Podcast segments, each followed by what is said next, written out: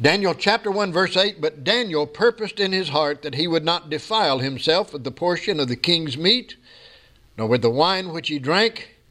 Therefore he requested of the prince of the eunuchs that he might not defile himself. We all have to make decisions in our lives, don't we?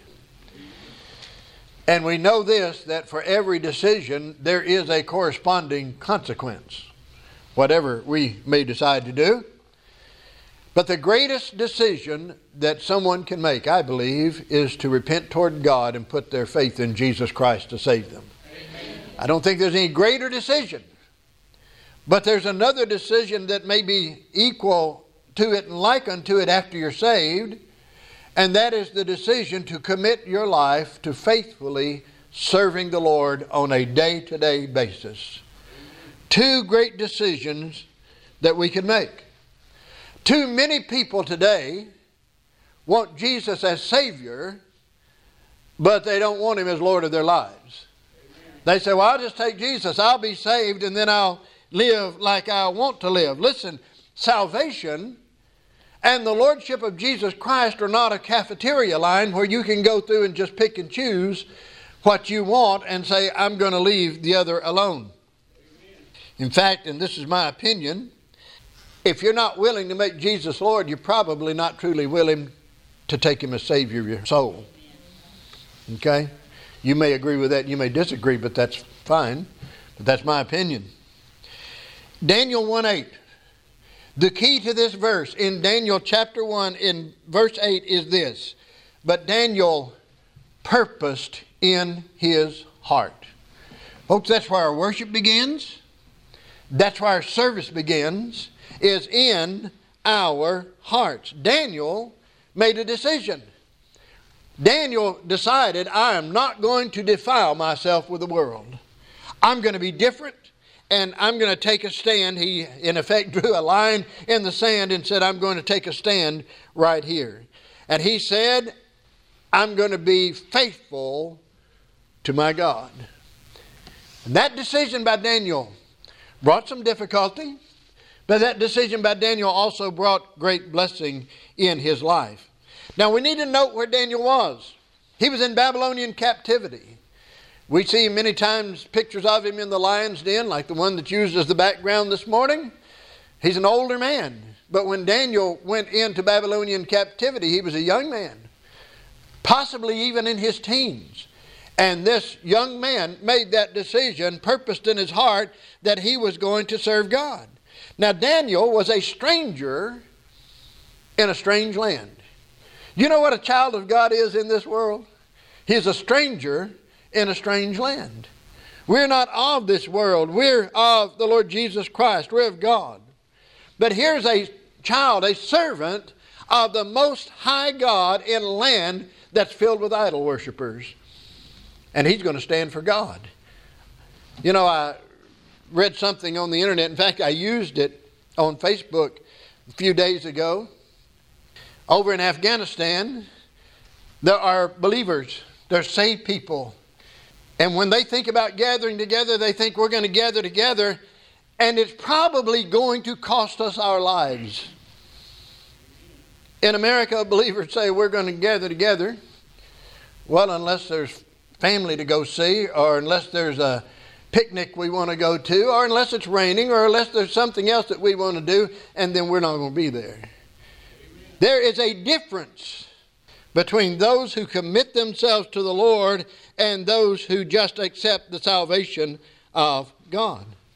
Now, here's what the Babylonians did when they captured people they tried to make Babylonians out of them.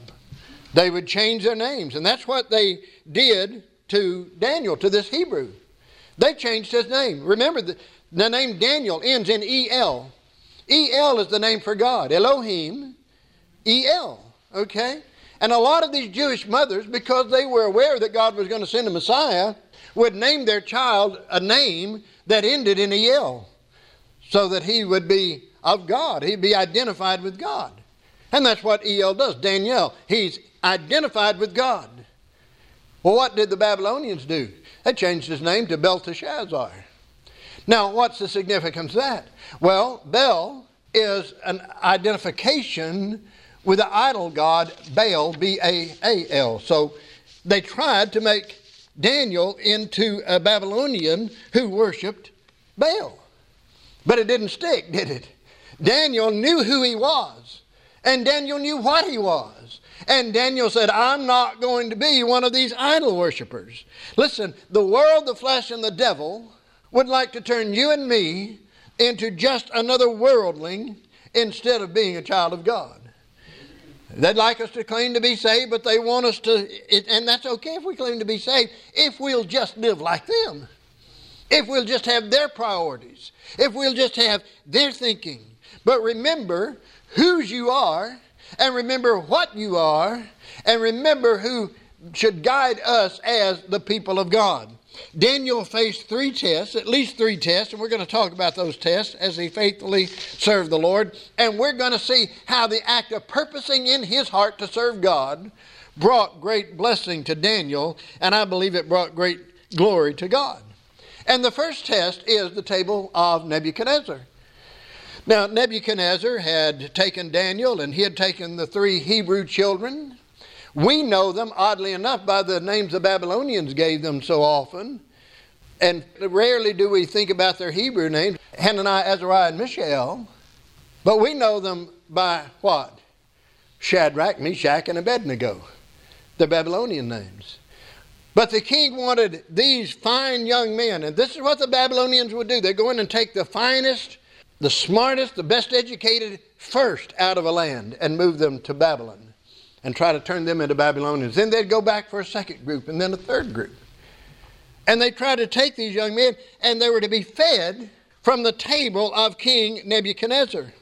What was the problem of the table of the King Nebuchadnezzar? It was polluted by the worship of idol gods.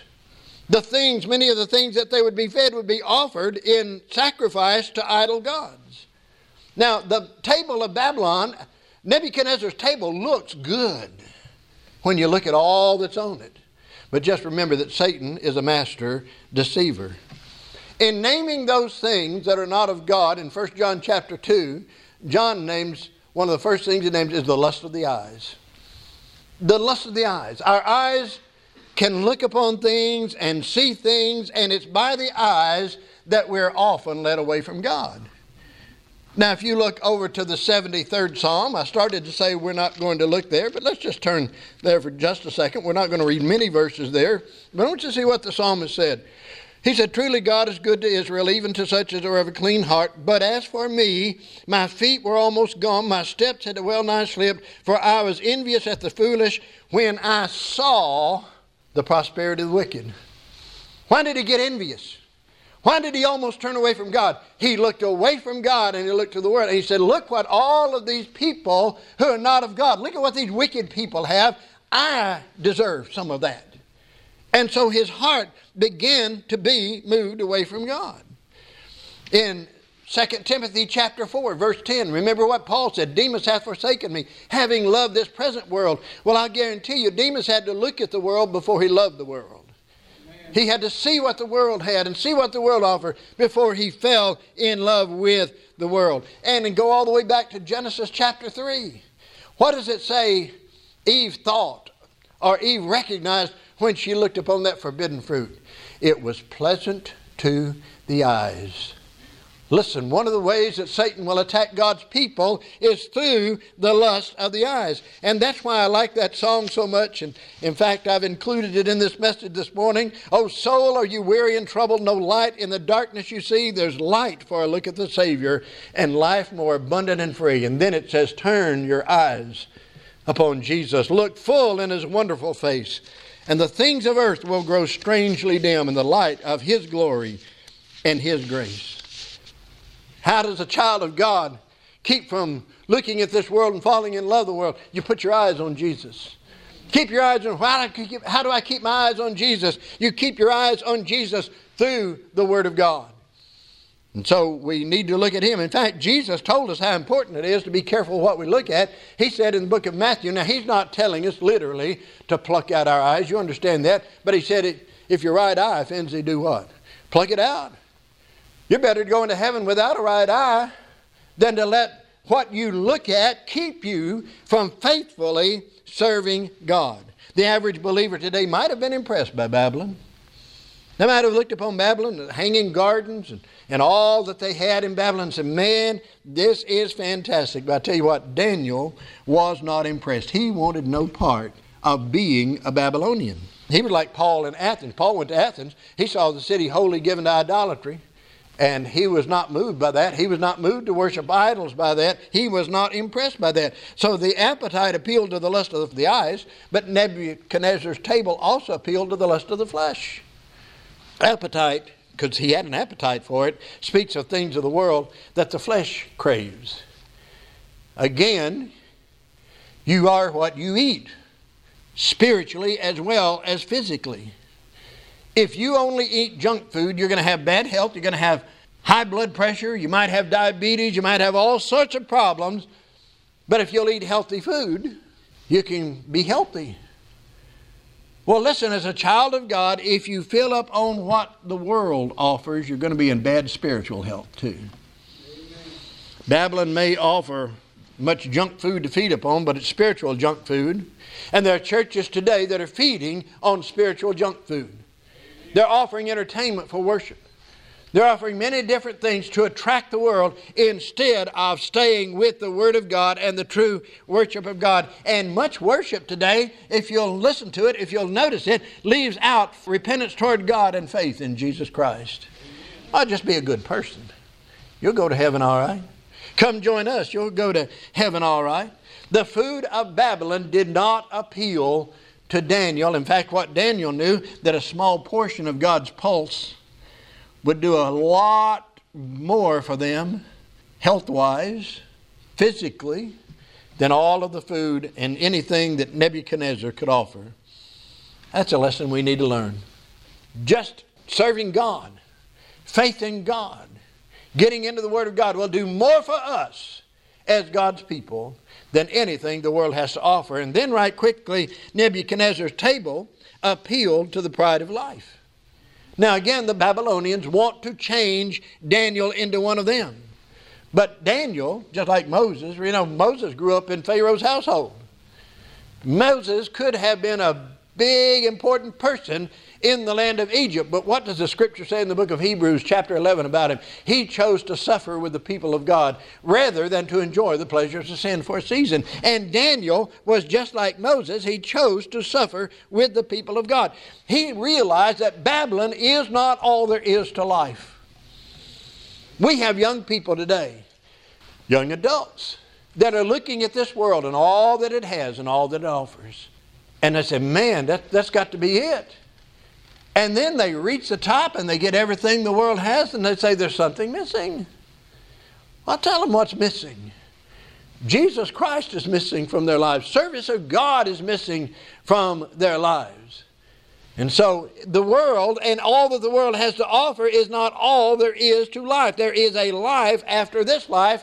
Daniel, just like those in Hebrews 11, looked for a city whose builder and maker was God and it wasn't on this earth. It's a heavenly city. Because Daniel withstood the appearance and the appetite and the appeal of Babylon and desired the things of God, he was ultimately rewarded of the Lord. That's the first test.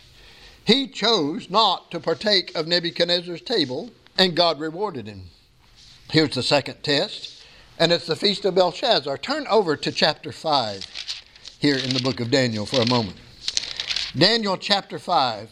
Now, Belshazzar, it says, was Nebuchadnezzar's son. All right? And we read in chapter 5, verse 1 Belshazzar the king made a great feast to a thousand of his lords and drank wine before the thousand. We're going to read a little bit more in a moment, but here was a feast that was full of revelry, it was full of revelation, and it was full of retribution. Because if we keep reading, look what happened. Belshazzar, whilst he tasted the wine, it got to him a little bit, okay? Commanded to bring the golden and silver vessels which his father Nebuchadnezzar had taken out of the temple which was in Jerusalem, that the king and his princes, his wives, and his concubines might drink therein. He's going to involve the things that were dedicated to the service of God in his idol worship and in his revelry, okay? Verse 3 Then they brought the golden vessels that were taken out of the temple of the house of God, which was at Jerusalem, and the king and his princes and his wives and his concubines drank in them. He's on a drunken binge. And in his arrogance, in his drunken binge, he says, You know, all those vessels we took out of that temple there in Jerusalem, they're not any different than any other. Bring them here. We're going to drink out of. We're just going to show that Baal is mightier than their God, or we're going to just make light of their God. Whatever he thought, he wants to bring those vessels and drink of them. Listen, folks, America is on a drunken binge today. In fact, we've been on a drunken binge for quite a while. Here's what we need to be asking today Are there any Daniels in the land? Are there any Daniels and are there people who are ready and willing to speak for God? Because we're going to see Daniel speak for God in just a moment. You're only ready to speak for God publicly when you've been true to God personally and privately. You know why so many folks can't witness today? I'm going to tell you why many. Yeah, you know, I said not long ago I want to be like Elijah. But you know why so many people don't witness, won't witness, can't witness today? Because they're on the drunken binge with the rest of the country. They're on the drunken binge with the rest of the world. You say, are you calling them drink? No, I didn't say that. They're just on the binge. All right? We want to be like the world. We, you know, it'll cost us too much. People will look funny at us. People will talk about us. People may not like me as much if I really take a stand for God. And so I'm just going to keep quiet. Listen to some live stream or, or, or listen to a, a, podcast or maybe visit church and you'll hear how to be saved.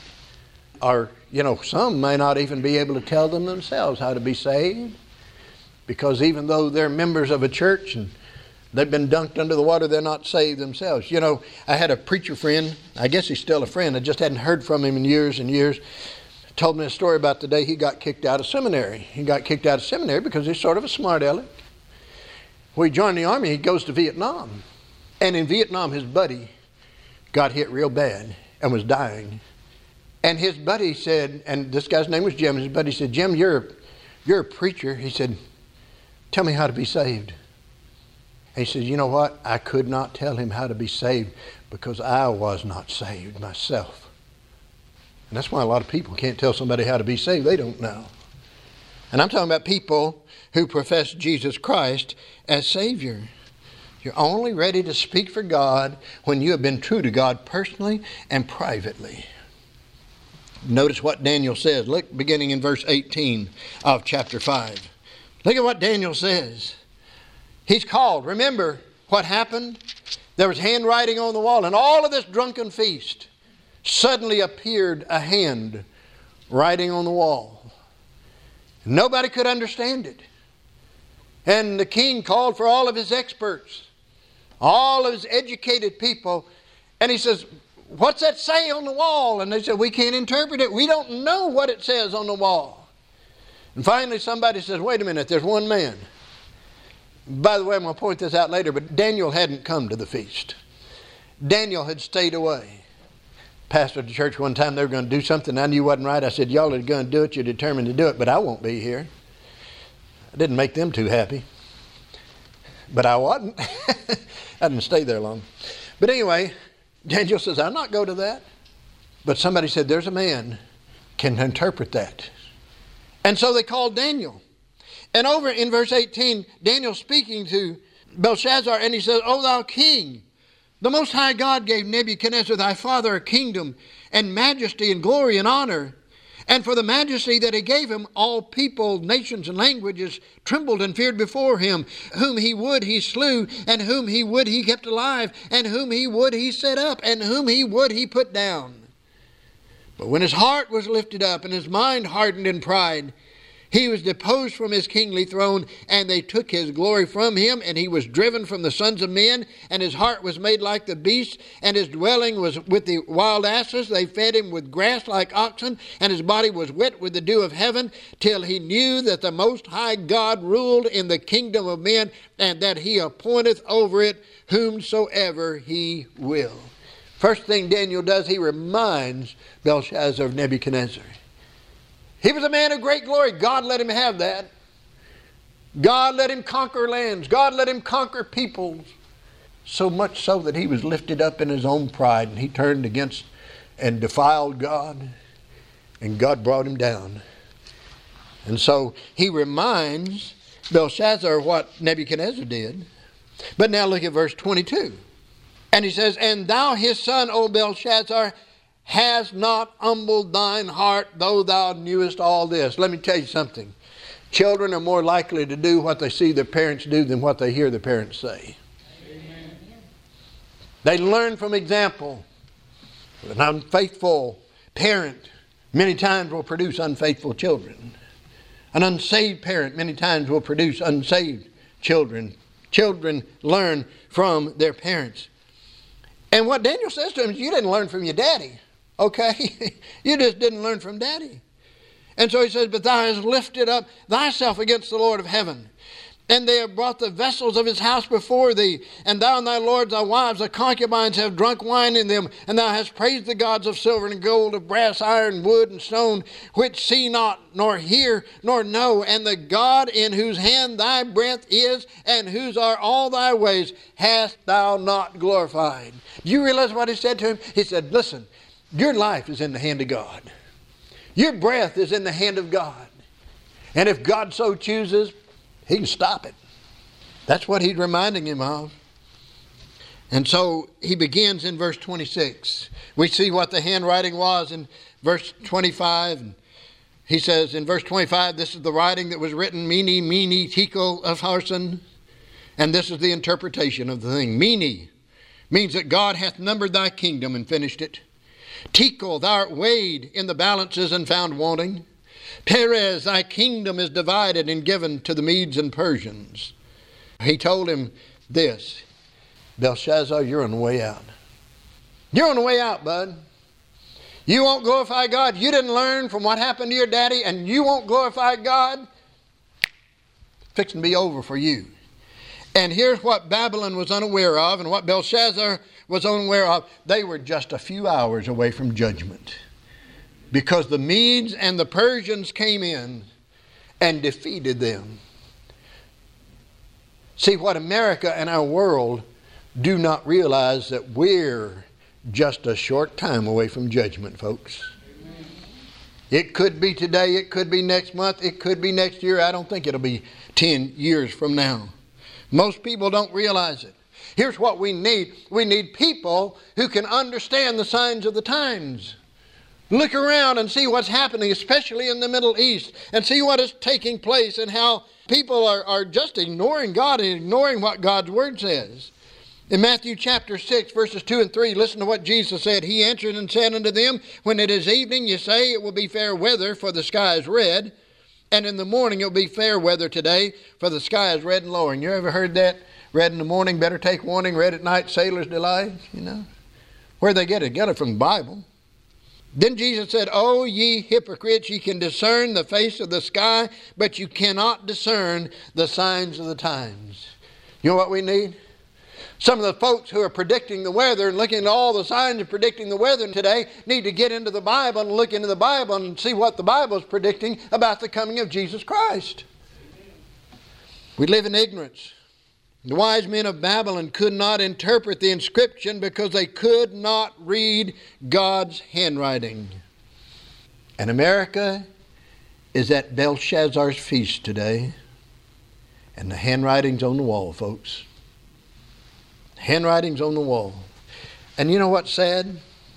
Folks can't read the signs of the times.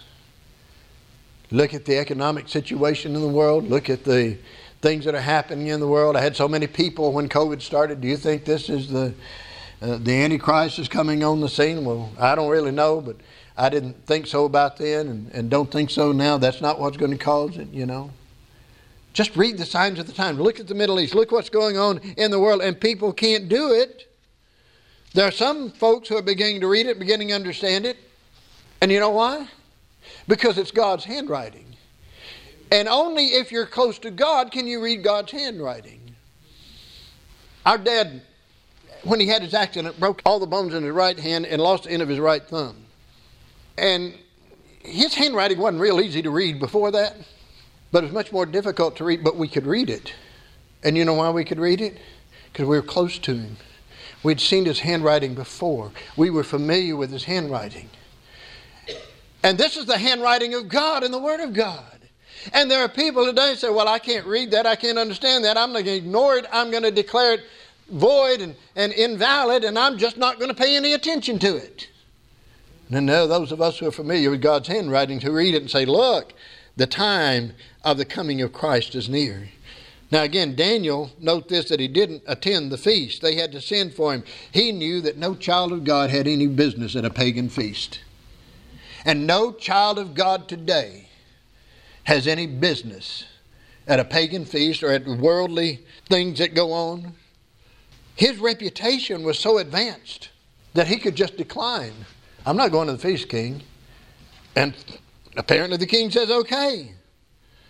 But because of his refusal, because of his reputation, as I said a moment ago, there are people who could say, look, there is a man. Listen, folks, we ought to want to be that, that man, that person. Somebody starts asking, well, what's the world coming to? What's happening in the world? What does all of this mean? That somebody be able to say, there's somebody I know that can tell you. And they're not even a preacher. They're just a church member, just a church member, listen to that. They're, they're not even a preacher. And they can tell you what all of this means. Listen, I'm glad Daniel didn't say, I can't read it either. You know, what would that have said about Daniel? But too many today cannot read and understand heaven's message. Try to ignore the significance of the times. We are living in the last days. The coming of Christ is near. Some read into God's message what never was there. Some are afraid of the truth and don't want to read it at all. It's God's handwriting. And I hope you're able to read God's handwriting. And here's what Daniel did he read the message, he read all of the message, and he read it right. You know what we need today? Especially in pulpits today, we need preachers who will read the handwriting, who will read the handwriting right, and who will then declare what the handwriting says to people who are around. Listen, this is what God says. It's not my opinion. It's what the Word of God says. I've told you many times, I mentioned this again in Sunday school class. When it's my opinion, I'm going to do the best to tell you it's my opinion, and you can place whatever value, zero to whatever you want on that. But if it's the Word of God, you better listen to it. That's not a threat, that's just a declaration. And any Daniel who will declare God's message is not popular today, but he's needed to declare God's word to a lost and dying world. But you know what it takes? It takes a commitment. It takes forsaking some things, but it takes purposing in your heart. I'm going to be what God wants me to be. I don't want to be like the world. So there's the second test Belshazzar's feast, and Daniel stood strong. And Daniel said, Here's what it means. Well, here's the third one and this time we get on over into uh, chapter 6.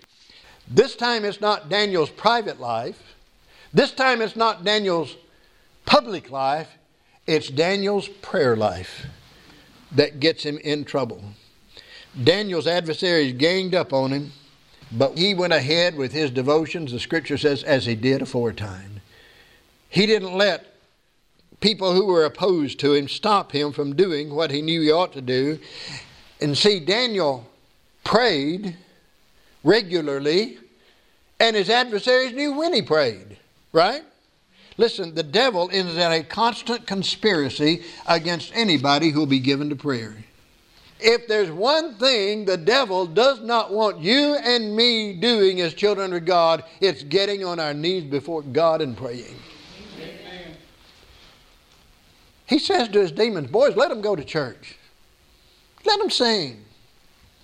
Let them go through all their stuff that they do. But don't let them get on their knees. Don't let them pray seriously and with power before God. Stop it at all costs. But you see, according to Ephesians chapter 6, verse 18, and we had that verse last Sunday evening, that's where the victory is won. We will win the victory over sin in our lives and in other areas on our knees because alone you and I are no match for the devil. What a believer, I put this on Facebook just this week and I'm going to repeat it and I've got it up here this morning. What a believer is in his prayer closet is what he is, no more, no less. Daniel's decision of commitment ended up getting him in the lion's den. We know the story of Daniel in the lion's den. We've heard it, many of us from a childhood up. In Daniel chapter 6, verse 3, look at what it says. Then this Daniel was preferred above the presidents and princes because an excellent spirit was in him, and the king thought to set him over the whole realm. You realize what happens there? The king says, This Daniel's a good guy and I'm going to promote him.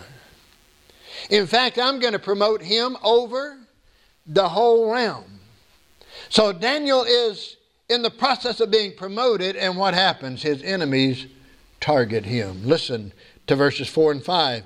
Then the presidents and princes sought to find occasion against Daniel concerning the kingdom, but they could find none occasion nor fault, for as much as he was faithful, neither was there any error or fault found in him. The people who opposed him said, We got to find something. We got to get something on him. We can't let him reach this position the king wants to put him in. We've got to stop him. And so they began to look at his personal life, they began to look at his public life. They looked at his private life, they looked at his public life, and they said, There's nothing there.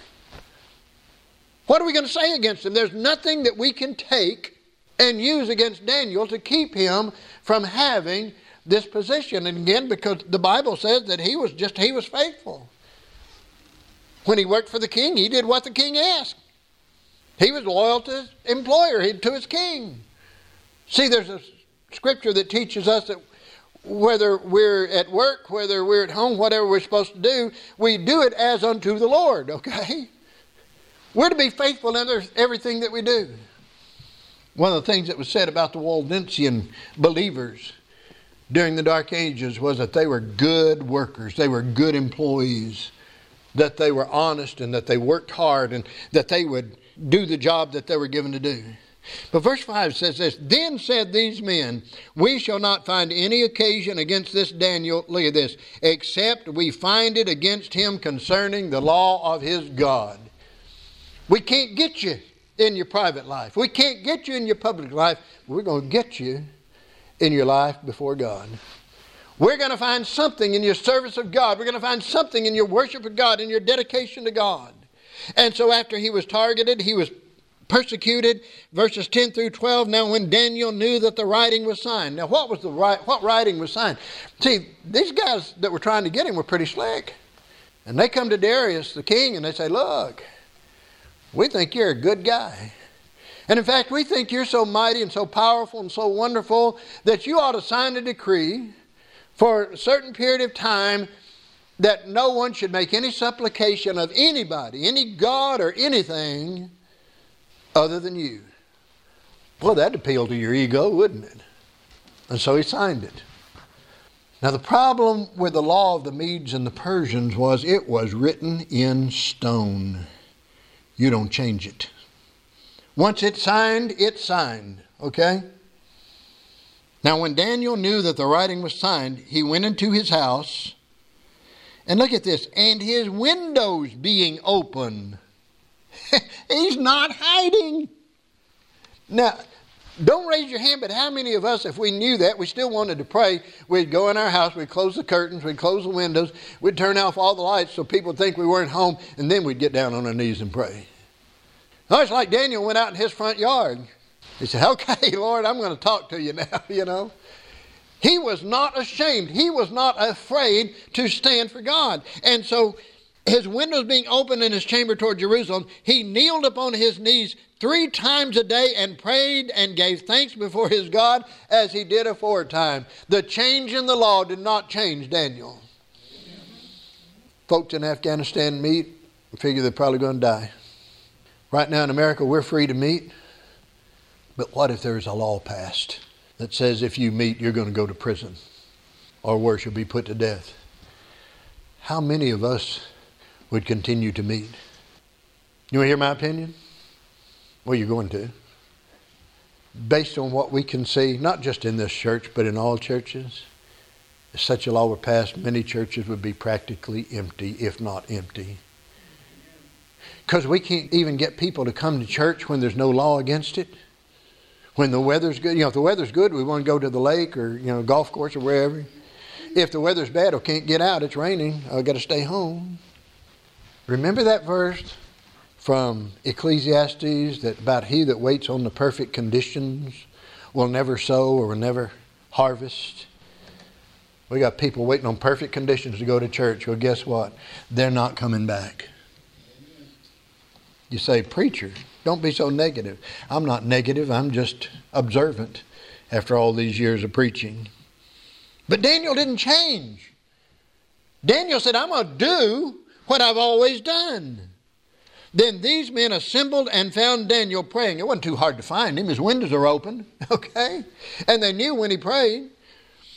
They assembled and found Daniel, and making supplication before his God, then they came near and spake before the king concerning the king's decree. And in verse 16 it says, Then the king commanded, and they brought Daniel and cast him into the den of lions. Now the king spake and said unto Daniel, Thy God, whom thou servest continually, he will deliver thee.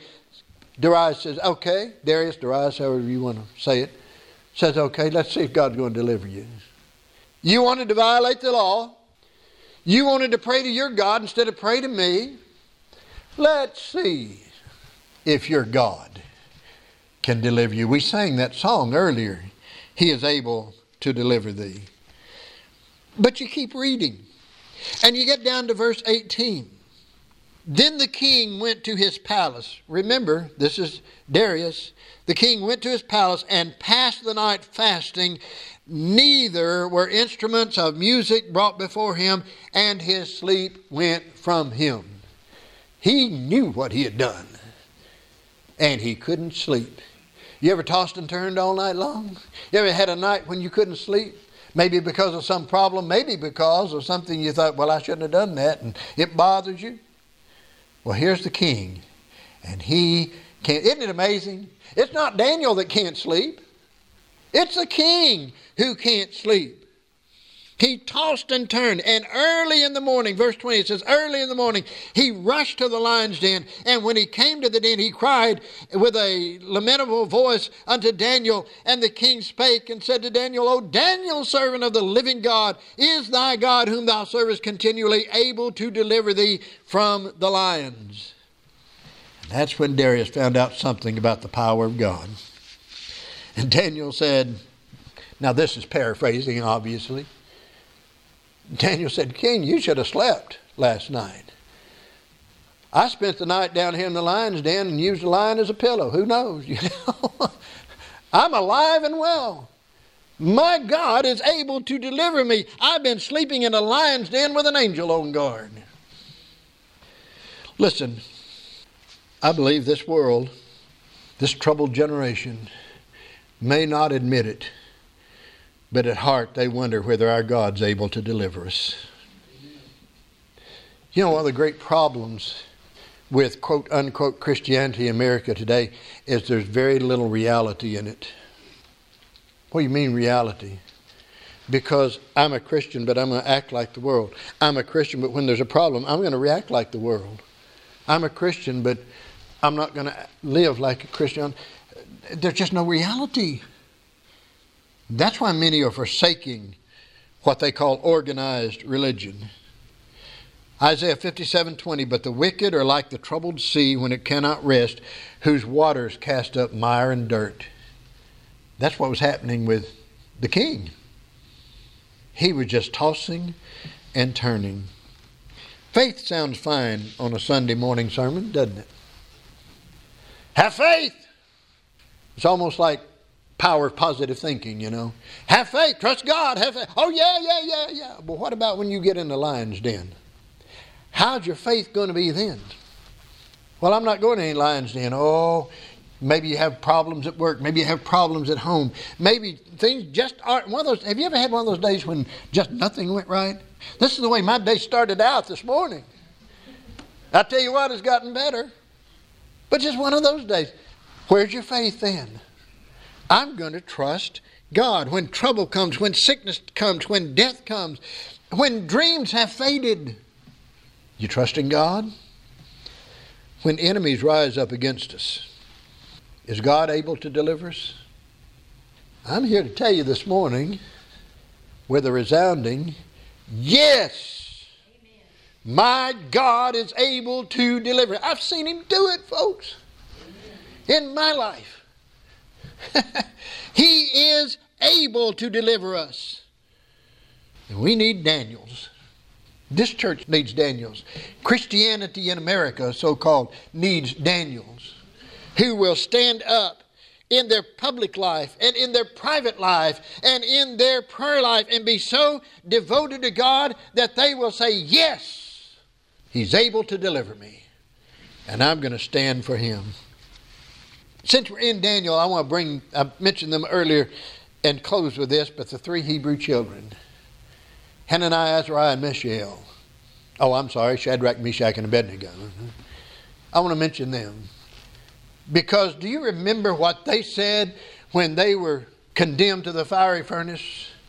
This is chapter 3, verses 17 and 18. If so be, our God whom we serve is able to deliver. They knew God could deliver them from the burning fiery furnace, and he will deliver us out of thine hand, O king. But if not, they understood that God might actually have a purpose in their suffering, okay? But if not, be it known unto thee, O king, that we will not serve thy gods nor worship the golden image which thou hast set up. I said, Look, God can deliver us. He may choose not to, but that's all right with us. So they knew they had something better waiting if God didn't deliver them, didn't they? Paul faced the lion's den too. 2 Timothy chapter 4, verses 16 and 17. At my first answer, no man stood with me, but all men forsook me. I pray God that it may not be laid to their charge, notwithstanding. Here, see, nobody stood with me, Paul says. And I like verse 17 because he says, Notwithstanding, the Lord stood with me and strengthened me. You ever felt totally alone? You ever felt abandoned? You're not. You are never so not alone. okay? as when you're alone with God.